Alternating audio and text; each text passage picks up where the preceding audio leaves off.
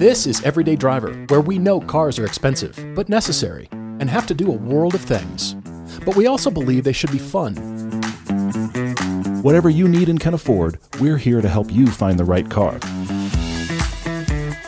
We're your car friends, your car therapist, and sometimes the bad influence you need. I'm Todd. I'm Paul. And this is The Car Debate. Hello, everyone. Happy Friday. We are back. We're in studio, and we have much to talk about because there's car release news, there's car debates, there's great questions, and I'm going to start with one that I don't think you're going to be surprised that I'm starting with, except we didn't talk about it prior. Okay. And that is Lamborghini news. I love it when there's Lamborghini news. I didn't think this would stop me, but I stopped in my tracks this morning because we all just scroll mindlessly, don't we? I stopped in my tracks this morning at the Eccentrica Lamborghini resto mod of a Diablo.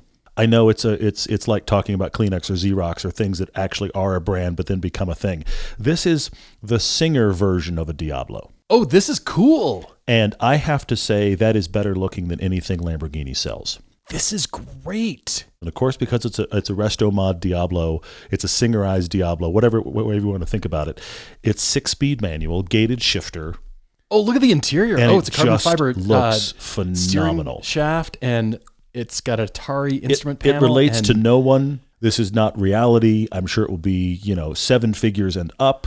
But I have to say, even in silver, this is how impressed I was with this car. That even in silver, I was like, I want to scroll through those photos. This is cool looking. Oh my gosh, this is excellent. Great find on this one. I mean, it begs the question about all these great cars that everybody still loves and the Singer recipe, the Singer treatment to any of these. Mm-hmm. There was a Dino done that Chance showed me, done by David Lee, the Ferrari collector, and he redid this Dino that was just amazing. Yeah, it made me want a Dino more than anything else. You've never wanted a Dino until now.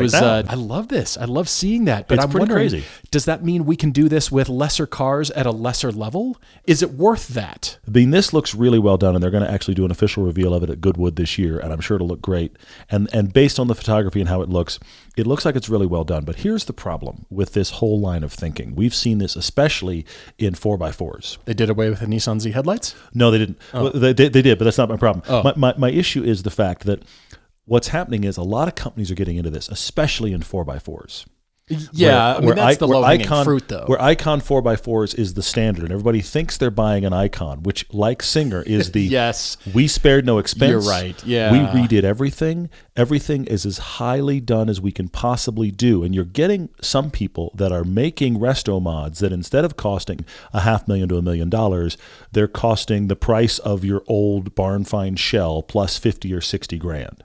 And so you're ending up with roughly $100,000 whatever build. But the problem is, to a project, I've climbed into those at that level and gone, I wouldn't spend my money here.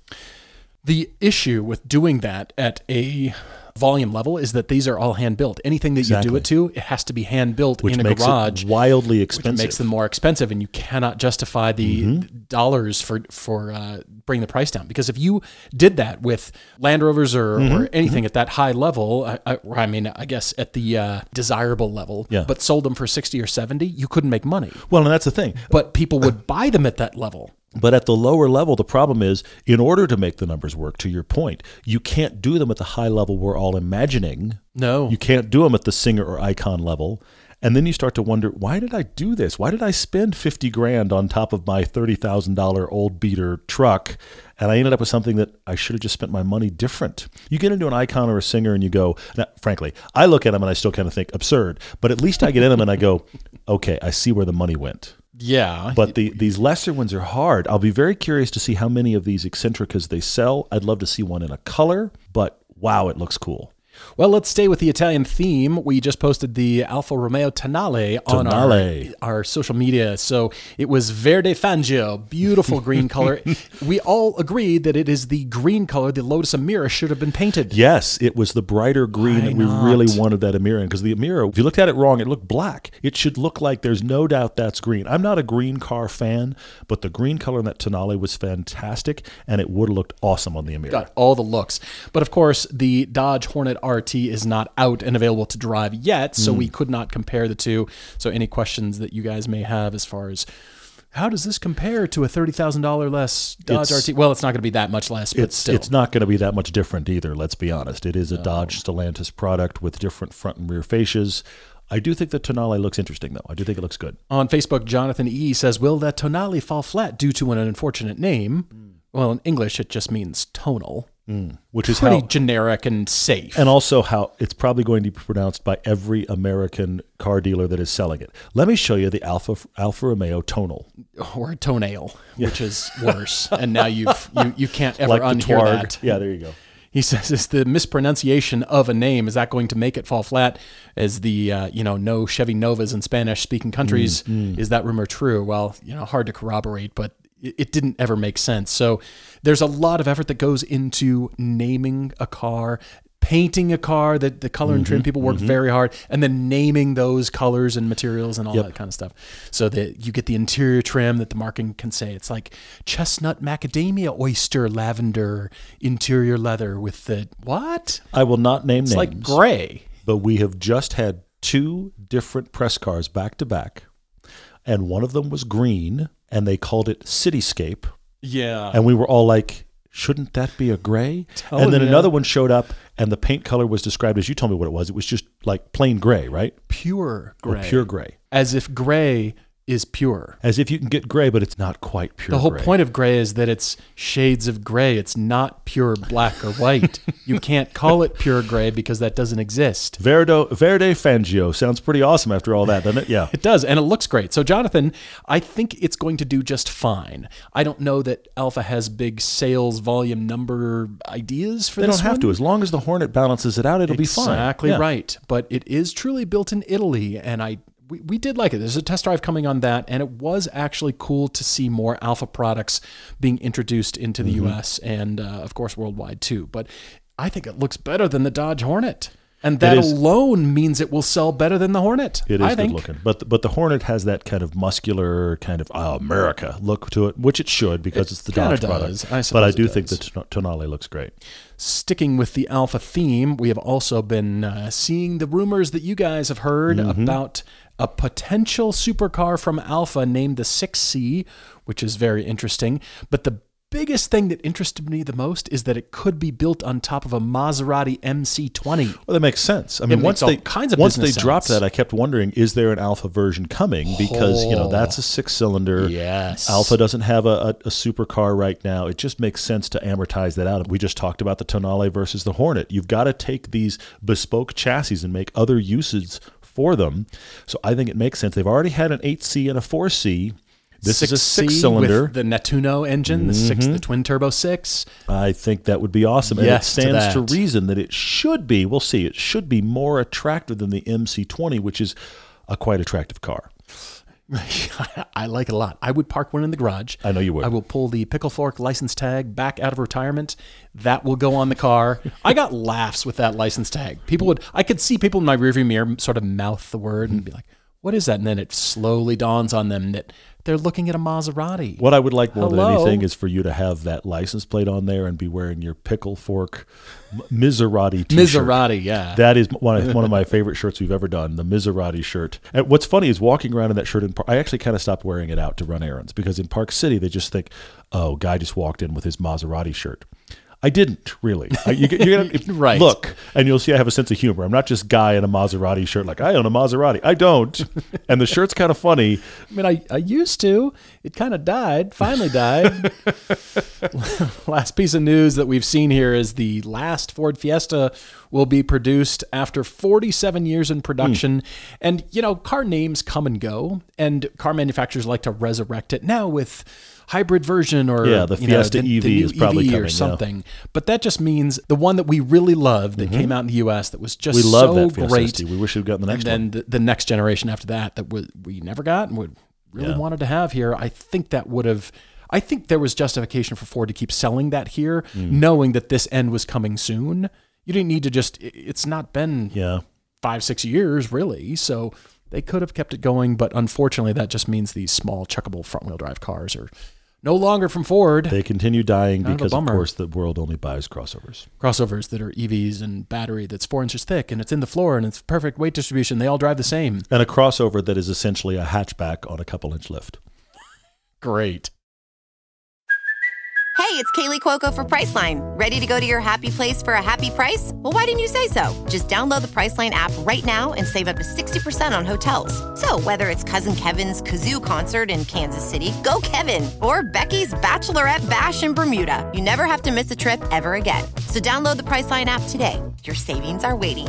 Go to your happy place for a happy price. Go to your happy price, Priceline. It's car wash season. Always wash your car in a cool, shady spot and use Griot's Garage Brilliant Finish Foaming Sprayer with snow foam. Griot's has also just introduced the cordless foaming sprayer as well. You can create a high foam blizzard with little to no work and avoid wash-induced scratches. These are the safest ways to wash your ride. If you need to get the bugs off the front of your car, try the bug and smudge remover right before you wash. There's also tar and sap remover if you parked under a tree. Griot's offers wash and detail kits, which make it easy to get the right products all together. Whether you need a starter car care kit, or you're breaking out the foam cannon, or you're detailing your interior, Griot's has the right kit for you. Griot's Garage products are 100% guaranteed and all liquids are made in the USA. When you're ordering at griotsgarage.com, use the code EDRIVER for 15% off liquids and 10% off everything else on your order.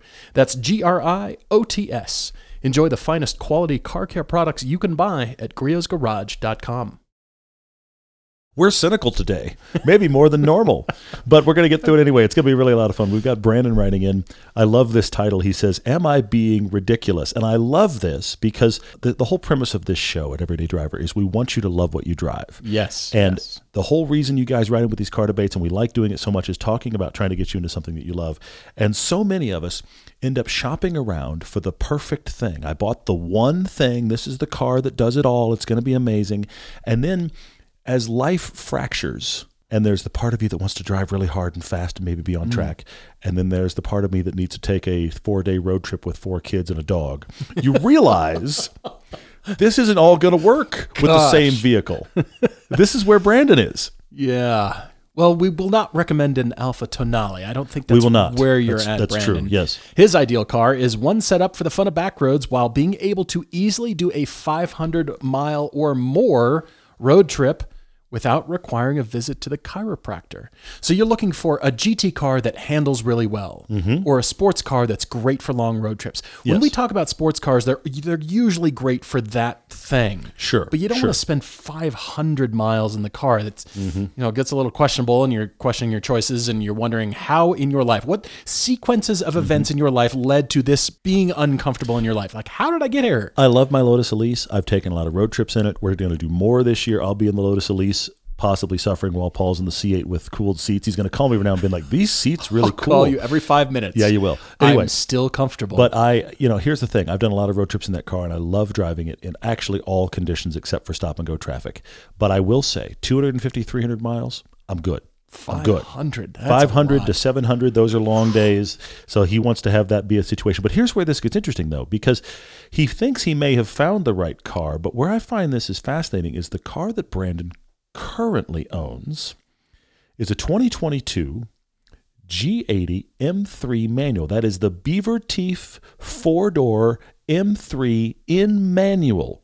And you would think, and Brandon thought, if I have this car, I've got everything. I've got everything I need to do. It's my family vehicle. It's perfect for kids. If I want to drive hard, it's awesome. It's got manual transmission. It's everything. But you noticed Brandon did write us. That's true. As soon as you start thinking about it, you're right. That sounds like the ideal recipe. You're a dad. You like to drive hard. You want naturally aspirated, high-revving manual, great steering feel. You want to be able to take a 500-mile road trip. You've got kids. What, 4 doors would be good? Brandon, why don't you get yourself a 22? Oh, you already have one. Wait. I'm missing something. He has that already, yes. Mm-hmm. As part of his preferences, he says that he wants a, quote, cat on Velcro kind of handling. Okay. Or room to mod it to feel like a cat on Velcro. And I'd like to pause for a moment and say that the cat will hate you even more than it usually does if it's standing on Velcro. The cat just hates you because it's a cat. You've heard the difference between dog and cat, the base dog and cat difference joke, right? Okay, go. The Headspace joke. The Headspace joke is this. The dog is like, they feed me, they shelter me, they take care of me. That person must be God. The cat goes, they feed me, they shelter me, they must take care of me. I must be God. Exactly. That's the core difference right there. Exactly. Well, he recently rediscovered the last generation of the M Roadster and Coupe. S54 powered hydraulic steering, manual, minimal interior, cheaper open top motoring. Love it. He says rear wheel drive, short wheelbase, and decent power and space for the road.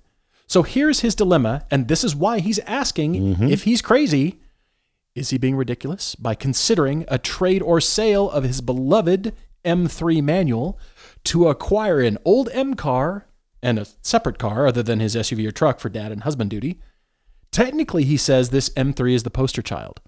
It doubles as the dadmobile, as you said. Sure. He says, but the idea of this last iteration of the naturally aspirated BMW inline six with a manual transmission and a hydraulic steering, you're being on an idealist here. He's down the road to the M Roadster right there, yeah. He says, in that small car in the back roads of Georgia, Tennessee, North Carolina, and South Carolina, it is gnawing at him. Additional info. He says he drives his cars and has no issues with mileage. His M3 that he bought with 20 miles on it, brand new, at this point, he bought it in November 2021. And as of this recording, it has over 56,000 miles on it. So you drive. That's awesome. I love it. He says this is not an attempt to save the car. It's more like getting a dedicated sports car that does sports car things while having a family hauler for that task. So if not the M twins, the coupe and the roadster, then what? He writes the 986 and 987 variants do not scare him. But he says he did have an IMS bearing failure with his 07 C2S. He said it was heartbreaking, but he did have a warranty. Oof. He's leery of them. Okay. He says, yes, those did have the same problem. So he'd like to stay under or around the cost of a used M Roadster, considering anything that is a two-seater will require another car as well. But it seems that later E46 M3s and S54-powered Z3 coupes and roadsters have gone up in value. So the Z4 variants are still cheap. He might be blowing up his budget, he writes, but what are our thoughts on that platform in general? This is fascinating, Brandon, because what you've done here, and I know you've obviously listened to the podcast for a while, but you've absolutely described tools for jobs. Yeah. You bought the one car, and it does, here's the thing, it does do everything you're talking about. It's the perfect dad car. It's the perfect road trip car. If you want to take it on a back road or track it, you can. But you realize while it does all of those things, you'd like something more focused when you want to drive hard. And you'd like something a little bit less focused when you want to just drive family around. And this is why we all end up with more than one car in our garage. This is why the problem happens where we go, how do I store cars? Do I need a barn? I should build a barn. Can I be Jay Leno? I should talk to my HOA. This is why this happens, because we realize, just like, and I've used this example before, and obviously they aren't the same price, but this is the shoe analogy.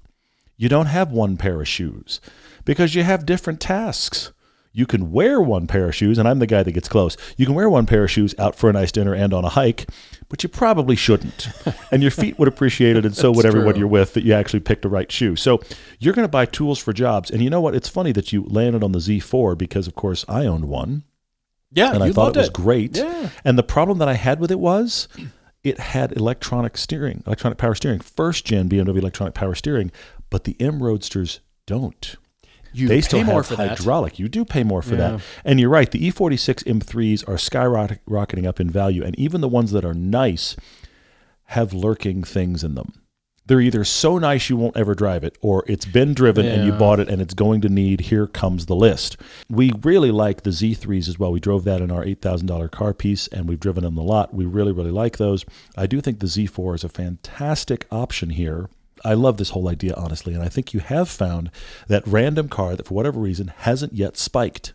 Brandon's fun car history includes a 97 E36 M3, 74,000 miles in roughly 2 years. Wow, you do drive your cars. He does, big time. 2012 Boss 302, 23,000 miles in just over 2 years. The aforementioned 2007 911 C2S, 80,000 miles in just under 4 years, and 6 months of that time waiting for an engine replacement. Wow. And he says those 3.8 engines had that issue, like I mentioned. Yep. He had a 2016 Macan S with 12,000 in 10 months, and a 2019 GTI, 23,000 miles in roughly 2 years. And then he had 85 Honda Prelude. He had Toyota Tercel. I haven't said the word Tercel in probably a decade. Well, and also there's a 92 Isuzu on here. We don't ever say Isuzu either. I'm amazed I can still pronounce Isuzu. Yeah. That's a foreign word. Seriously. GMC Sierra, Honda Accord, couple of Audis. What do we think for Brandon? I mean, you're right. I love your idea. Mm-hmm. I actually approve, Brandon. Mm-hmm. Because you can get max dollars still for your car right now. I mean, yeah, you things can. Are changing slowly with the car market. It's pretty scattered right now. Mm-hmm. People say it's still high. Other people say it's starting to come down. It depends on the car, too. It depends on the car, but it's very scattered right now. Yeah. And so I do think you could get still good money for it. But I love that you had this car, or you have it, and you held it up on a pedestal, and I have it, and I still want something else.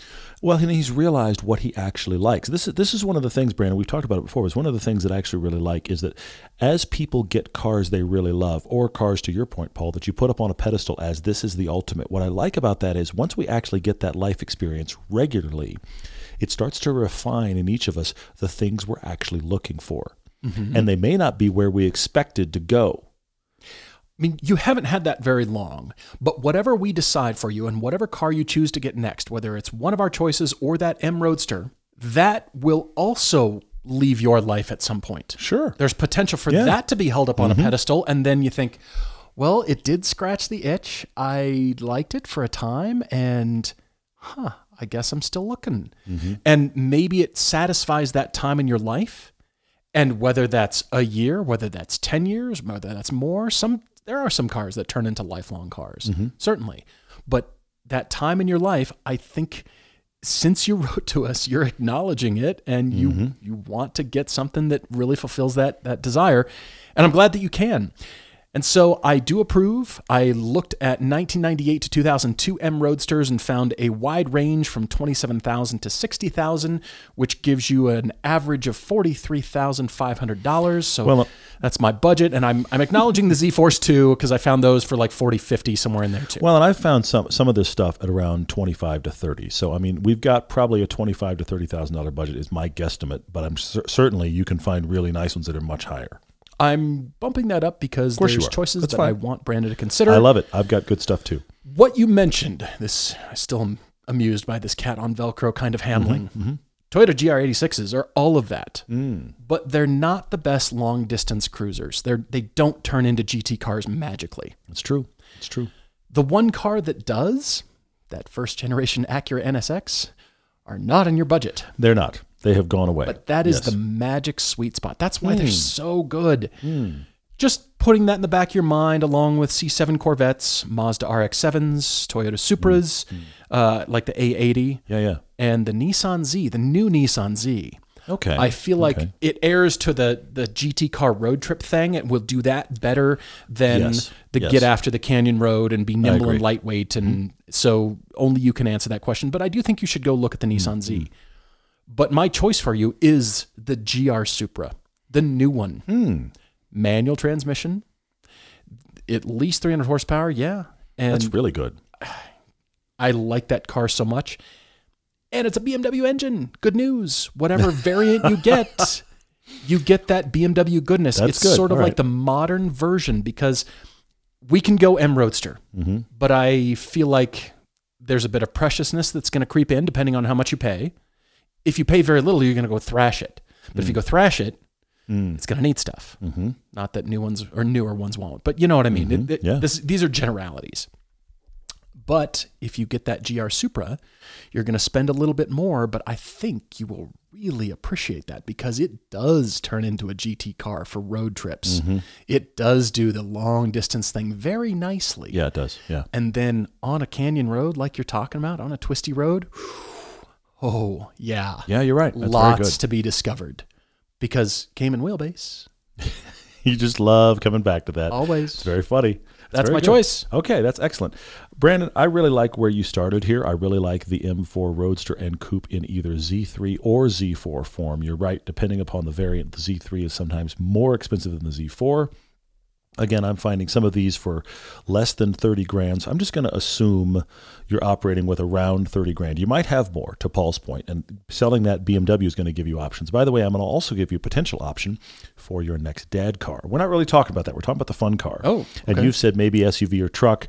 I think I can solve your dad car as well. Oh, I think theoretically I can have you sell your M3 and maybe get both the cars I'm talking about for the money you get out of your M3. Maybe. It's going to depend on how well you shop. You're kidding me. Wow. Because what's that M3 going to be worth? 80? A lot. 70 or 80 probably. Yeah. So anyway, so here's the thing. I like the Z3 or Z4. I prefer the Z4 because it is a nicer interior and it is a slightly larger car, and I am a big guy.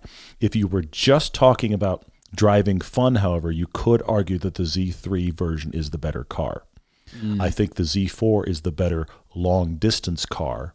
And when you get the M version, you don't get the electronic power steering, so you're going to love it on a back road. I really, really liked mine. I was pleasantly surprised by it, so I think that Z4 is good. I like it. However, I'm going to give you drive homework because I'm kind of assuming, Brandon, you may just wind up with the Z4. You kind of feel like you're leaning that way, and that's fine. We both are going to back your play on that. However, before you buy one, there are three cars you must drive because I thought, you know what? You want naturally aspirated, ideally high revving, manual, great steering feel, good handling, awesome sound, smile-inducing. You like convertibles. You must drive the Boxster again. Think so? He mentioned it. Because your budget does allow you to get 2009 or up, which is post-IMS bearing. There are cars that don't have the IMS bearing. So you can just buy, look at one of those and drive it and see what you think. I'm not saying buy. I'm just saying you need to drive it for reference. Everybody's going to see it coming, but you have to drive it. Please go drive as much MX-5 as you can afford. You have to drive a Miata. You're talking about naturally aspirated, manual transmission, handling, and a fun convertible. I don't think it's the car for you, Brandon, but I want you to put the reference point in your repertoire.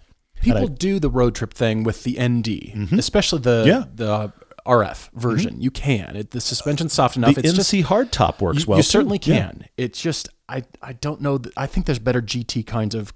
I agree. I think it struggles there. That is a component here of his needs. I think it struggles there. I totally agree with you. The other one you need to drive that I think may fall into this same category Paul's just brought up with the MX-5, but it checks every other box but road tripping, and that is really go drive an S2000. You think? A second gen, an AP2 S2000. Now, is that a great road trip car? No, it's not where it shines, but it is a Honda. Yeah. It's got a great 6-speed. And at the time, it was actually significantly more luxurious than the Miata of the same era. I think it is comparatively luxurious to the Z3 BMW, possibly even the Z4. So if you're talking about actually doing road trips in any of these cars, the S2000 should at least be driven. It like the MX-5, is a reference point car I think you must drive. Out of one of those convertibles, I think you'll find your answer. And then you're left with the dilemma of, I'd like a dad car. But you're coming out of the M3. So my concern for you is you're going to have this fun little convertible whatever, and then you're going to get in something that's just sufferfest. It's just, I got to drive this now because I got to drive the kids around, and I used to have this cool M3 4-door. What am I going to do? You're going to buy the non-big boy Alfa Giulia, not the Quadrifoglio. Okay, because, so like a TI, I guess, or something. Yeah, get the TI, the Sport. Yeah, with the limited slip differential, because that 8-speed gearbox, you're not in a manual anymore. But who cares? Okay, you have the manual car. Right. Some of the best turn in of any 4-door sedan out there. Any car, actually. You're going to have room that's going to be similar to your M3. You're going to have a style that is better than your M3. You still have the really cool looking dad 4-door. You didn't have to wind up in an SUV or a truck, but you can get it for $25,000. It's not an M3 in power. It's got 250 horsepower with a turbo, even though I always think those cars feel more powerful than the numbers suggest. They're geared well, though. They are. They kind of move. They move surprisingly well, but you end up with a really good 4-door that you can feel proud of when you're driving that, and then you can get your little fun roadster. Okay, Brandon, I totally lied. We did suggest an Alfa for you, but it wasn't a Tonale, at least. It wasn't a Tonale. And I admit, your email, Brandon, got me going to look at our friend's website, Enthusiast Auto Group, where they have all the best. All of the best BMWs. The really expensive ones, And I found the Z3 Shoe M version, that M Coupe. Oh. In Estoril Blue for the one you want, $50,000, and it's perfect. 37,000 miles. They're all perfect. Perfect. I want it. This is where our friend Matt Farah got the world's nicest E46. He got it from Enthusiast Auto. He got the perfect one, and then he realized this is so perfect I can't drive it. Which is a problem. Yeah, it's so good looking, but again, it was 49,000 and change, and I don't know if you want to push that far, but it is nice. It's there. It is nice. You could go check it out, and they've got a lot of good stuff. If you got an email like Brandon's, write to us, everydaydrivertv@gmail.com. Hear that? Believe it or not, summer is just around the corner. Luckily, ArmorAll, America's most trusted auto appearance brand, has what your car needs to get that perfect summer shine. Plus, now through May 31st, we'll give you $5 for every $20 you spend on ArmorAll products. That means car wash pods, protectant, tire shine, you name it. Find out how to get your $5 rebate at ArmorAll.com. ArmorAll, less work, more clean. Terms apply. Mike is in Northeast Ohio and decided he is maturing out of his WRX. Okay. All right. Based on what? Because this is the thing.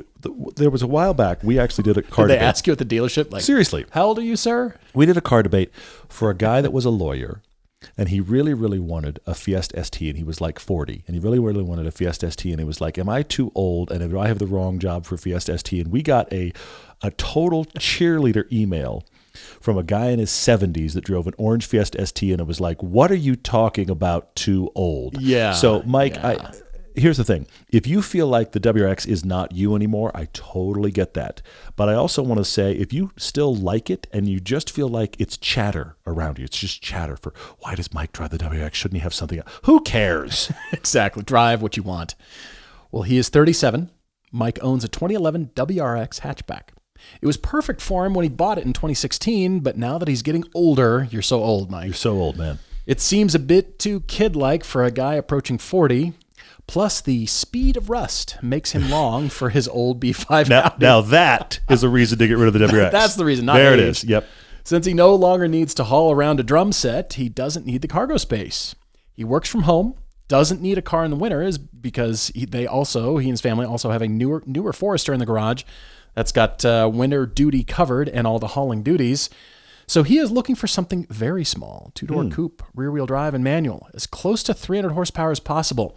He considered a V6 or a V8 swapped Miata, but he'd like something a little nicer than those typically end up. Sure, I get that. Yep. Understand. Mm-hmm. And he doesn't want an ongoing project like swaps usually are. Not usually. All of them. All. Every project. I don't think there has ever been a moment in history when somebody's project car was like, that didn't take nearly as long as I thought it would. And I'm totally done. And nothing more. And I don't. And you know what? It was even cheaper. Yeah. It was even cheaper. It cost less. It didn't take half the time I thought it would. And I'll never need to do another thing to it. Never happened. Yeah. He also sunburns very easily. Yeah, I'm right there with you, man. He says a convertible isn't super useful in their climate.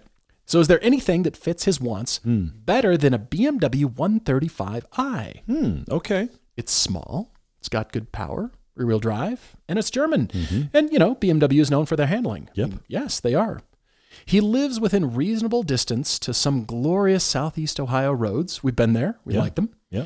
And enjoys weekend driving vacations. He says it's not L.A. Canyon carving, but it's as close as he can get. I'm guessing you're referring to the Hocking Hills area. Probably. In Ohio. But there's lots of stuff in Ohio that is kind of hidden around that we haven't driven. That's true. I keep hearing people pop up with, have you driven this road? And the truth is a lot of them we haven't, but there's a lot of stuff hiding in there for sure.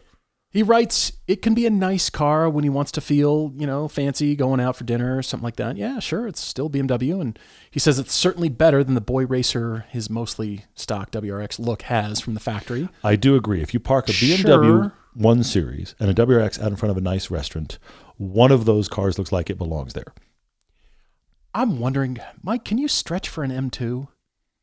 Great question. First gen. Very first couple years of the before they went competition and changed the engine. Yes. Those aren't that pricey comparatively. If you're looking at a 135i, can you get the M2? Because that is suddenly the next level. That says, ooh, haha, you're serious. Yeah. Mm-hmm. If we're talking about matching ages and matching status in life and the image that gives off, that does kind of fit better, I feel like, a little bit better. But my other choice for you is the GR Supra again. Interesting. Okay. Can you get the four cylinder is not a manual. Shoot, you'd have to go 6-cylinder for the manual. Yeah. But if you stretched, that is also delightful. The issue that I have with any choice that we give you here is where you say you don't need to drive very much. Your all your winter duties, you're probably taking the Forester. And so what I'm worried about here is whatever you get is it's going to sit. And that kind of sucks. I mean, You're right. I don't want it to sit. Uh-huh. I mean, I know weather and all that kind of stuff. So I'm wondering if, I mean, your WRX is kind of perfect for that because you can put winters on it and go bombing around even in the muck, even in bad weather. But I do like the idea of stepping up a little bit and doing something different. I'm in love with the M2 idea. It's hard for me to get away from that for you because it still is a very usable car, and it's still going to do the kinds of things you're used to in your WRX, even though your WRX is probably 4-door. So, you know, I like that it's got a real trunk. It's a real car. It's usable. So can it sit as little as possible? Can you get all weathers for it? I like it. M2. I'm settling on M2 for you. Okay. I got a couple thoughts here. And I think one of the things I think is interesting is you got really close to the perfect variant of that 1 Series. Now, you can't do a 1M. Those are going up in price, and that's the car I would love for you to have. 1M would be awesome. They're amazing. Yeah. They're fantastic. And but here's the thing. With Enthusiast Auto Group, they can sell you one. But the 1M would be more expensive than that early M2. That's what's crazy, because that 1M is a really fantastic car. But you know what also exists? Mike, you could get a 135i S. The IS is a rare car. That little extra letter, they're out there. And here's the thing. They are kind of unknown, so the prices are kind of similar to the standard 135i's. The difficulty is finding one in decent spec that somebody wants to part with. It is the almost 1M. It's like 80% of a 1M for half the cost. Okay? So if you could find a 135iS, I think that is excellent. There's nothing wrong with the 135. Please don't get me wrong. I think that would be a perfectly good choice for what you're dealing in. But I'm guessing, based on what I'm finding online, you're probably in the world of around $25,000. Now, that 135iS you find might be a little bit more, but let's say for $25,000 to $30,000, there's a couple other things to think about. You could, if you want to not spend that much, you could drive the last year or two of the GT86 or first-gen BRZ. When they got the nice suspension, when they got the slight interior upgrades, you could stretch into the early 30s and you get a new current updated GR86 or BRZ. Mm-hmm. Those are out there too. But for 135i money, you could get a late version of the first gen of the 86. Now, I will also argue, is that car mature enough? I don't know. It depends on how you make it look. Because a lot of the ones you see, they're slammed and the wheels are slanted and they've got a lot of canards that they don't need and a weird wing out back and things that you'll get laughed out of the track. Here's all the stickers. Like, that's how a lot of them end up. But if you could find one that is just in classy spec, those are really good looking cars. In fact, in some ways, I like the styling of the first gen better because it's so unique. I love the way the second gen looks, but it starts to look kind of like other things. The first gen 86 looks like nothing else. So at least drive one of those. Now, it's not going to be as classy as the 135i, and it isn't going to be as powerful either. Mm-hmm. So those are definitely considerations. I'm going to bring up two others, though, that you really, if you're talking $25,000 or so, maybe 30, you could get a late C6 Corvette, maybe even a Grand Sport. Ooh. You've talked about how it'd be interesting to have something with power. It's close to 300 horsepower. We've blown past 300 horsepower now. Get a Grand Sport C6 Corvette. That is a classy car. That cleans up really well. That's got good handling. That's why not? Good. I like so there's one out there. And then also, I can't ignore it. An early Porsche Cayman is this money, too.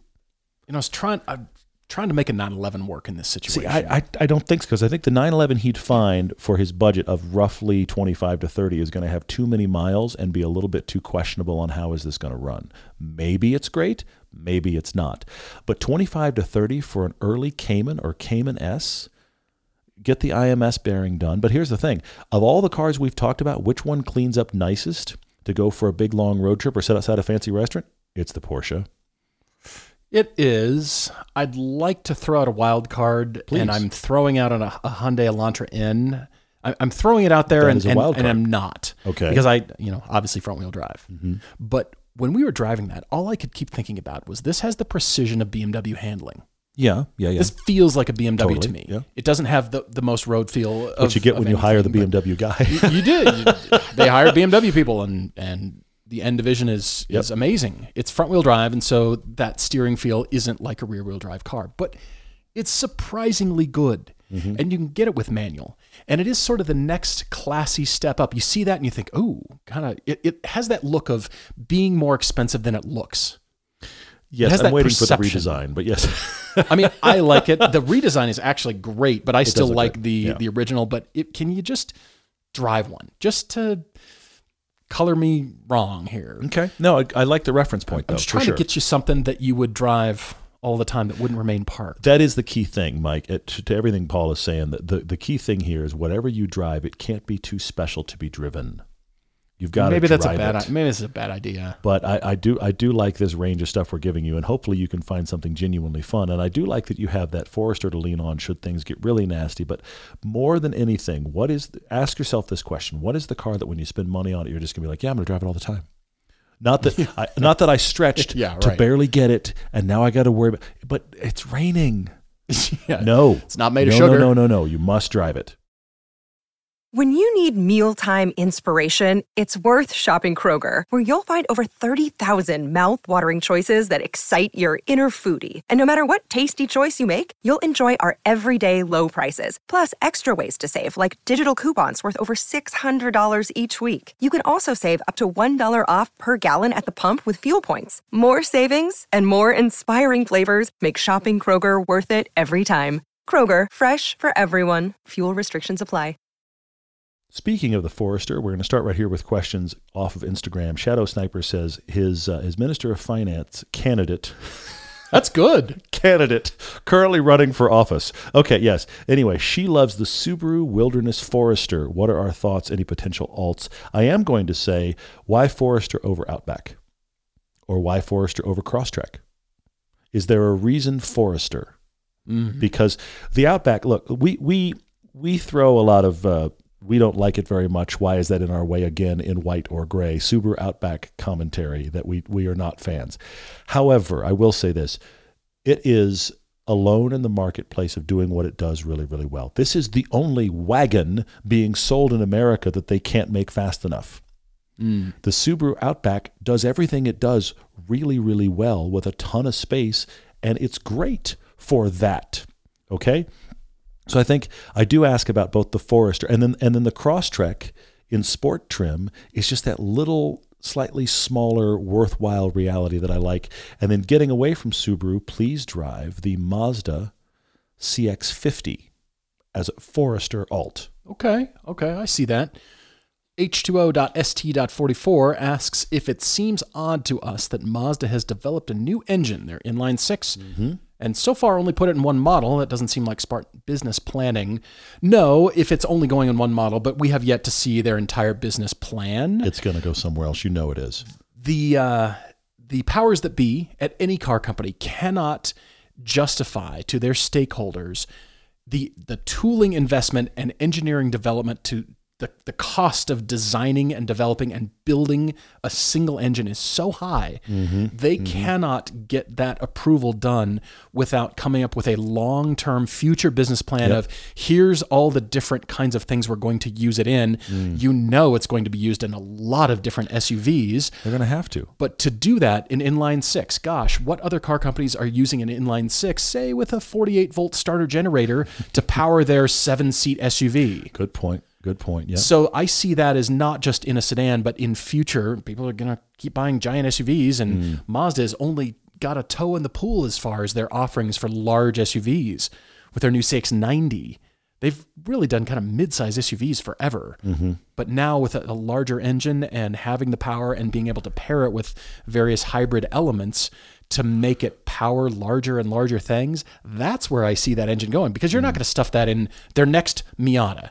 Isn't going to have that engine. No, it just but what's isn't. The car above the Miata? I really want that. Maybe there's a GT nose GT car. Sure, Miata would be so cool. There, I could see it in, but you can see variants of that inline six, and you can still use the same block and heads to do various power outputs, and then do forced induction or some sort of hybrid add-on powertrain. There's a lot of great variants, and BMW and Mercedes still have great ones. They're still doing a lot of inline sixes. Many car companies are doing that. So I see this as just the tip of the iceberg, because to develop that engine now in this day and age, you got to have a plan to make money with that thing. Completely defending your point there, and that is the fact this is the reason Toyota didn't make one for the Supra and went to BMW because the cost of making the engine for just that car was too high. And they went, who's got inline sixes? And BMW's just got like a wall of them. They're ready to give you engines. So that's why that happened. On Instagram, Falcon Potch says he recently paid off his 2016 BRZ, so first-gen 86 platform. Ah, nice.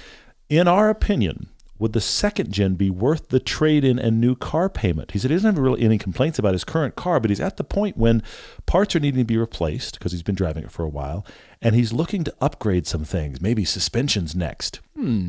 Okay, there's two ways to answer this. The first way I'm going to say is you just paid off your car and you love it. Why get another car payment? That's the nice, mature answer. However... We're not mature here. Falcon, you're not being mature because you're talking about replacing parts and starting to upgrade stuff and playing with the suspension. So my suspicion is you will probably spend in the next year as much as the extra car payment you would have if you traded it in for a second gen. The second gen is an improvement on the first gen, I would say, and I've said it to many people. I think they, if we even said it on camera, they didn't screw up anything of the first gen. They didn't screw up anything that worked.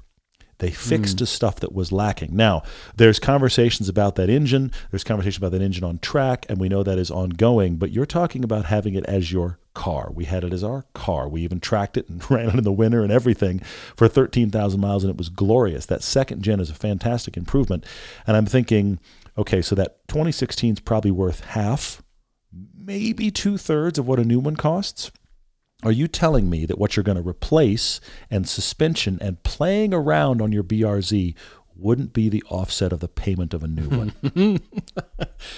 This is new math over here. I'm having fun, though. Everyday Driver. Matt Garrett, 82, says, celebrating Porsche's 75 years, here's a track daily crush for me. Pick one model to have only been produced for 1 year. Okay. Pick one model to keep producing until the end of time. And pick one model to never have existed. Ooh. I've been sitting here mulling this question. Okay, I'm excited to hear. The one model year already does exist, and that is the 2011 GT3 RS40. It was only in 2011 for one model Good job. Year. Yeah. One model to keep producing until the end of time. Well, that's got to be the 911. But then when we get to the question about one model to have never existed, I cannot say something like the 356 because the 356 spawned the 911. So therefore, we wouldn't have the other two choices that I just chose. Interesting. Okay. It has to be something completely different. And I could choose maybe an SUV or a four-door. But on the other hand, those make enough money to support the 911. That gets hard, doesn't it? So therefore, I cannot choose those. Anybody else hearing The Princess Bride? Uh-huh. So the car I'm choosing has to be... Wait till I get going. I haven't even started yet. Yeah. The car that it has to be must be completely outside the realm of kind of what they did. And it has to be a short window of time. I'm wondering if you're going to pick one that I'm thinking of. It's Keep the going. Transaxle era. Oh, okay. And it is the 924. As much as 924s are cool. Sure. But I do like the 944 and, of course, the 928 a lot better. You dodged a bullet well there. I'm impressed. But that kind of spawned the 944 and the 928 in a weird way because that was an Audi project. It's my understanding that was original an Audi project that became, it wasn't going anywhere. So Porsche took it over. That's the short story. And then spawned that and then spawned the 928. So that does mean it pokes a hole in my 928 love over here. I mean, I cannot say the 914 because the 914 begets the Cayman. You see the problem. I do see the problem. You know, the one I thought you were going to say, once you actually created your thinking, I thought you were going to say 918 Spider. Because while as cool as it is, that is one you could completely lift out of the lineup and not really affect anything. But it is really cool, though. But it is really cool. The 924 feels like, we could do without that. I do see that. It does feel like that. Okay, maybe the Carrera GT. But a V10 from Porsche? The Carrera GT is such a special car. It's iconic for so many good and bad reasons. Yeah. Even kind of harkens back to F1. And for sure it does, You know, has a connection there. But this is tougher than it seems at first glance because we've got to have the money to keep the 911 going over here. Yeah, right? For sure. Joe Fisher on Facebook has another track daily crush. This is the Honda edition. The current generation Civic Type R, the NSX, and the S2000. This is Track Daily Crush Honda Edition. Now, here's my question. Which gen NSX are we talking? We're going to have to pick one because I don't really know. But how about we go for the good one, the first one? Okay, go for the first one. All right. So Track Daily Crush. I want to daily that NSX. That'd be a cool daily. I just want to daily that all the time.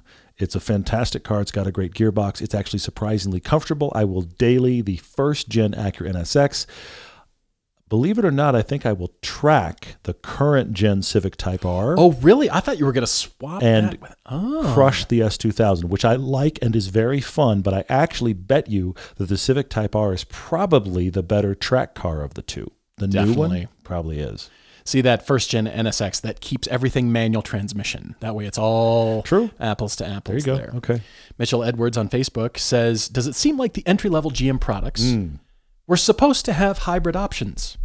The new Trax and Trailblazer, along with their Buick versions, seem weirdly underpowered, but don't get great gas mileage either. Not enough power and not enough efficiency. And yay! Good news, they're poorly built. Where can I? Where do I sign up? Right. Mitchell understands the Chevys are built to a price point, but the Buick Encore can get up to $40,000 with only 155 horsepower, 1.3 liter turbo that doesn't even get 30 miles to the gallon. It doesn't make sense considering all of their R&D spent on electrification. And it is that last sentence that kind of answers your question, because they've got the GM Ultium platform that they've spent a lot of money on. Yeah, so to now develop hybrids, whereas Toyota's gone the other way. You see, they have really eased into things, especially with the first Prius. Yeah. Whereas GM has wanted to jump in so heavily, they've put all that R&D into that Ultium platform over here. That means they need to start amortizing things, just like Mazda will soon need to start amortizing that inline six. Well, gosh, let's make the Cadillac Lyriq and the new Blazer and the Blazer SS and the Buick version. And what else can we stick that under? All the pickup trucks. Everything that you see electrified will be on the Ultium platform. You're right. Every one of them. The new Hummer, well, let's just double stack that thing. You're right. It's going to be all of it. There's also a second thing going on here that look, I say this as a person who grew up in a GM house. Yes, you did. We only drove GM products. That's right. My dad is still in his 70s clinging to, maybe I should buy another GM. And here's the interesting thing. Sounds like this way. Yeah, seriously. Over here are other cars. Other brands exist. Anyway, but here's the thing I find really interesting about GM. They are a company who consistently makes some really superb stuff throughout their models, at the top of their models. Okay, I'll give that to you, yes. They do a really good job. Right. And frankly, the Suburban and the Vette are two of the best things the GM's made forever. Yeah. But if you get a really well tricked out version of a GM product, generally they're pretty good. The problem is their entry-level stuff has almost always been terrible. They take a platform, they make it in 16 variants, and the upper two are good, and the bottom two are just, I am a person, again, I grew up in this house, I am a person who only buys Chevy products, and I need a new blank. And that's the one in my budget, and because I have blinders on and didn't look anywhere else, I don't know that for the same amount of money I could get to your point, Mitchell, I could get a more affordable with better gas mileage version of the same kind of car I just bought, but I only buy GM. Those cars are the volume sellers for the people that only buy GM products. And that's sad because generally they're pretty bad. I know the terminology for this. But you get upper level and GM makes some really good stuff. I have just settled on the terminology for this phenomenon at GM. I love it is the Cadillac Cimarron effect. There you go. You know exactly what I'm talking about because they tried to make an entry-level Cadillac. That's not what Cadillac means. Nothing about Cadillac should be entry-level. Don't do that. It's the worst Chevy Cavalier underneath. Don't do that. When you and I went to our East Coast road trip, we drove all the way 3,200 miles from here, Park City, Utah. We drove all the way to the Atlantic to go to Philly to go to Radwood. Yeah. The morning we left our hotel for Radwood, because we pretty much fell into bed the night before, we barely got there. The morning we're driving to Radwood, it was early. It was like 7 in the morning. You know, it's a Saturday, and there's very few people out. And we started to see when we got within like 3 or 4, actually it was more like 10 miles of the location, we started to be passed by other people in very nice Radwood era cars. We finally just said, let's just follow those guys. Those are local guys. Exactly. They know where they got going. Pennsylvania license plates. Yeah. And we ended up pulling up behind, I think, the last remaining showroom quality, cleanest I've ever seen Cadillac Cimarron. And I have to admit, when I got out, I just kind of stood by it like, this exists. It's not good. It's not good at all. But this is the nicest one in the world. Hyperbaric chamber. I mean, talk about the speed of rust catching up with that thing. But I just kept thinking, who has kept this nice for this long and for why? Did they know Radwood was coming? And more importantly, why? Yes. Mitchell, GM knows trucks. They know how to build trucks. They've invested heavily in Ultium and where Mary Barra has said their future is going.